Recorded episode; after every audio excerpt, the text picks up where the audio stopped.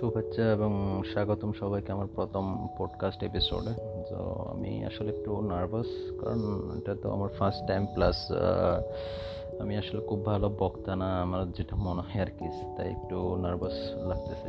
যাই হোক, আজকে আসলে আমি কথা বলব, চিন্তা করলাম মিড নাইট এক্সপ্রেস এই সিনেমাটা নিয়ে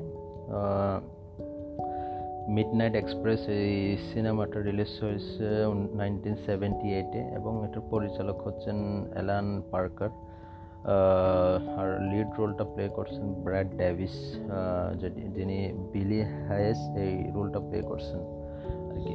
তো, এই সিনেমাটা আমার কাছে পার্সোনালি খুব বেশি ভালো লাগছে এবং আমি এটার প্রতি ইমোশনালি খুব অ্যাটাচ ফিল করলাম। কারণ এখানে আসলে জেলে যাওয়ার পর একটা মানুষের যে মেন্টাল তারপরে ফিজিক্যাল যে স্ট্রাগলটা মানে এটার সাথে একটা নিজেকে খাপ খাইয়ে নেওয়া, এখানে যে টিকে থাকার লড়াই মানে এতদিন পর্যন্ত ধৈর্য ধরে মানে প্রতীক্ষা, এই যে স্ট্রাগলটা মানে দেখানো হয়েছে, এটা খুব বেশি মানে বেশ একটু রিয়েলিস্টিক ছিল যে আমরা যখন আমি প্রবাস আসলাম, তো এখানে প্রায় সময় আমরা যে লাইফ লিড করি মানে আমার যে অবস্থা সো আমি ওইটার সাথে খুব বেশি এটা মানে মিলটা খুঁজে পেলাম আর কি যে একটা ইয়ং বয়সের একটা ছেলে, যে তরুণ বয়সে তরুণ, সে যখন এরকম একটা মানে জায়গায় আটকায় যায়, তখন তার টিকে থাকার সংগ্রামটা কীভাবে করতে হয়, এটা এক্ষেত্রে মুভিটা আমার কাছে খুব বেশি ইন্সপিরেশনাল মনে হইল আর কি। কারণ আমি এখানেও এমনি, আমি অনেক সময় যে নিজের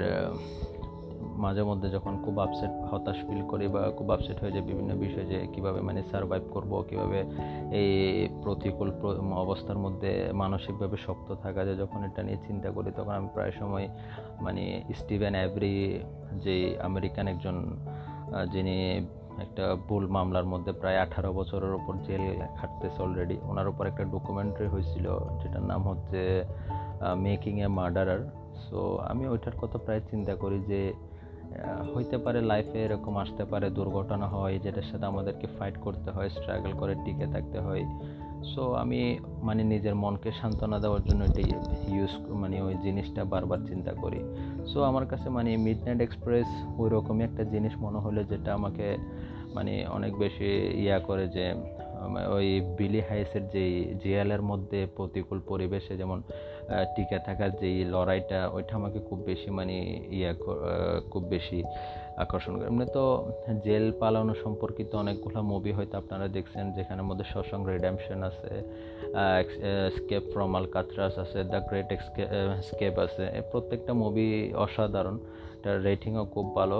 তার পাশাপাশি এটা মানে এটা খুব ভালো লাগছে আমার মধ্যে। এটা সত্য ঘটনার উপর নির্মিত মিড নাইট এক্সপ্রেসটা সেটার কাহিনী হচ্ছে মূলত আপনার একটা ছেলে টার্কিতে মাদক পাচারের সময় হাসিস নামের একটা মাদক, যেটা টার্কির স্থানীয় সম্ভবত।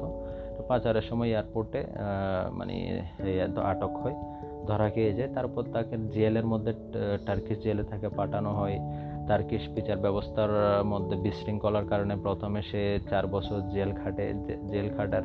যখন তার সময় চার বছর শেষ হয়ে আসে, তখন দেখা যাচ্ছে তার মামলাটা আবার নতুন করে এটার উপর শুনানি হয় এবং তার সাজা হয় তিরিশ বছর। তখন সে মানসিকভাবে ভেঙে পড়ে বেশ। এবং একটা সময় এমন হয় যে তাকে জেলের মধ্যে পাগলদের যে সেকশন আছে ওইখানে নিয়ে যাওয়া হয়। বা এই জায়গার মধ্যে আমার একটা মানে এইখানে ফিল্মের এই জায়গাটার মধ্যে একটা গুরুত্বপূর্ণ বিষয় সেটা হচ্ছে মানে যৌনতার ব্যাপার একটা আছে এখানে। আমি একটু আপনাদেরকে বলি যে যখন ও তাকে পাগলা বিলি হাইস যে লিড রোলটা প্লে করছেন বিলি হাইস যখন পাগলা গারদে নিয়ে যাওয়া হয় তাকে, তখন ওই সময় তার বান্ধবী সুজান এই রোলটা প্লে করছেন হচ্ছে আইরিন মিরাকল, যিনি এই রোলটা প্লে করছেন। তো সুজান তার সাথে জেলের মধ্যে দেখা করতে আসে। তো জেলের মধ্যে যখন তারা গ্লাসের একে অপরের মুখোমুখি হয়, গ্লাসের মাঝখানে গ্লাস যখন দেখা দেখি হয়, তখন বিলি হাইস তাকে বলে যে, সুজান, তুমি তোমার কাপড়টা একটু সরাও, খুলে ফেলো, আমি তোমাকে একটু আমি দেখতে চাই তোমার যে স্থন বা সামনের ইয়াটা। তো এই জিনিসটা অনেক মানে অনেক ক্ষেত্রে বিষয়টা হয়তো অনেকেই অ্যাবসার্ডলি নিতে পারেন বা অনেকের কাছে হয়তো এটা অনেক বালগার বা অনেক রকম ব্যাখ্যা আসতে পারে সিনটার মধ্যে, কারণ দেখা যায় সিনের মধ্যে বিলে হাইজ তারপর তার বান্ধবী দিয়ে তার বান্ধবী তার জামার সামনের বোতামটা খুলে এবং বিলে হাইজ তাকে দেখে মাস্টার বেড করে।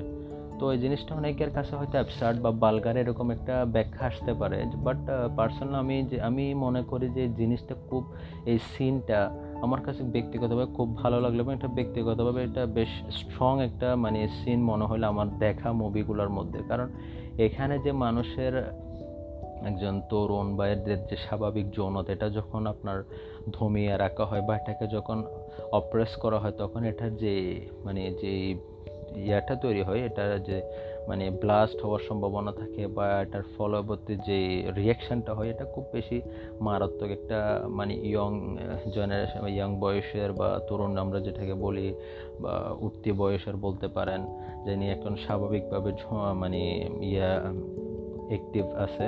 বা সেক্সুয়াল অ্যাক্টিভ আছে, তো সে যখন এরকম বাধাপ্রাপ্ত হয়, তখন তার রিয়াকশানটা এটা যে সাইকোলজিক্যালি একটা একজনকে মানসিকভাবে, শারীরিকভাবে প্রত্যেকটা জায়গায় হিট করতে পারে এবং এটার ফলে যে এক্সট্রা একটা মেন্টাল প্রেশার তৈরি হয়, যে একটা মানে একটা পেন চল আসে, সে মানে পেনের মধ্যে দিয়ে যেতে হয়। এই একটা দৃশ্যের মধ্যে পুরা জিনিসটা খুব ভালোভাবে এক্সপ্লেন করছে।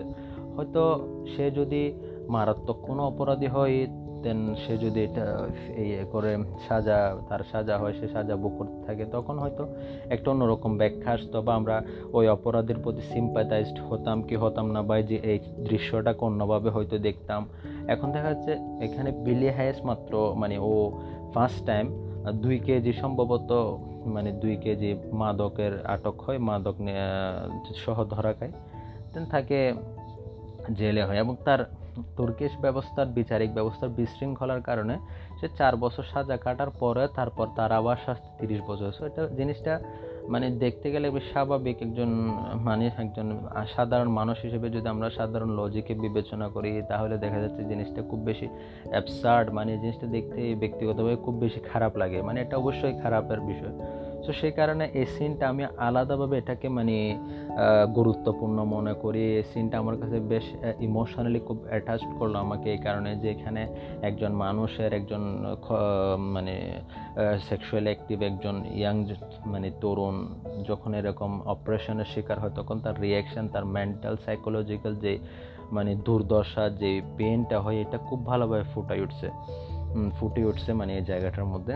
দেন বিলি হাইস যে যে রোলটা বিলি হাইসের যে ক্যারেক্টারটা প্লে করছে ব্র্যাড ডেভিস আমি কি বলব? মানে আমার দেখা ক্যারেক্টারগুলোর মধ্যে খুব একদম আমাকে যদি রেট করতে বলা হয়, আমি অবশ্যই মানে দশে, দশ রেট করব এই ক্যারেক্টারটা তো ব্র্যাড ডেভিস অসাধারণ অভিনয় করছে পুরো ইয়ার মধ্যে।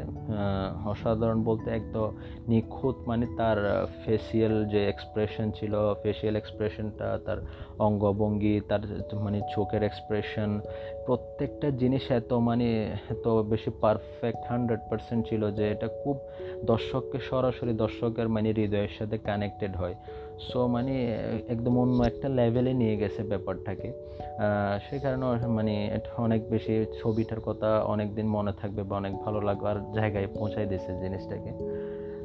অন্য একটা ব্যাপার হচ্ছে যেটা যে ডিরেক্ট করল অ্যালান পার্কার ডিরেকশনে ইস্তাম্বুলের কয়েকটা শর্ট ছিল যেগুলো খুব মানে মোটামুটি নান্দনিক ছিল। বাট ওভারঅল মনে হলো ইস্তাম্বুলকে মোটামুটি একটা নেগেটিভ ওয়েতে প্রেজেন্ট করছে টার্কিকে মানে পুরা সিনেমার মধ্যে আমি তার্কিশ কোনো একটা ইনসিডেন্ট বা কোনো একটা ক্যারেক্টারকে কোনো ভালো মোড়ে এখানে দেখি নেই যদিও এটা biography based cinema so biography যেহেতু সত্য ঘটনা বলে বলে নির্মিত, তাও আছে, তা হয়তো যে বিলি হাইস যে এক্সপিরিয়েন্সটা করছে, হয়তো ডাইরেক্টলি তার ভিউ থেকে দেখানো হয়েছে। তার ভিতর যে ক্ষোভ, ঘৃণা, এগুলো ছিল হয়তো ডাইরেক্টলি ওটা রিফ্লেক্ট করছে ওই জায়গায়।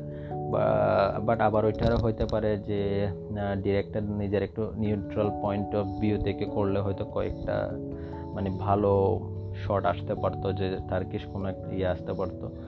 সো যাই হোক, তারপরও ওভারঅল জিনিসটা খুব বেশি ভালো লাগছে এবং খুব আমার মানে আমার মানে খুব ভালো লাগছে সিনেমাটা। আশা করি আপনারা যারা দেখেন, আপনারা দেখে নিতে পারেন, আপনাদেরও ভালো লাগবে, আশা করি। আর এটা আপনারা কেমন লাগল প্রথম এপিসোডটা জানাবেন। আর কোনো পরামর্শ থাকলে জানাবেন। ধন্যবাদ সবাইকে।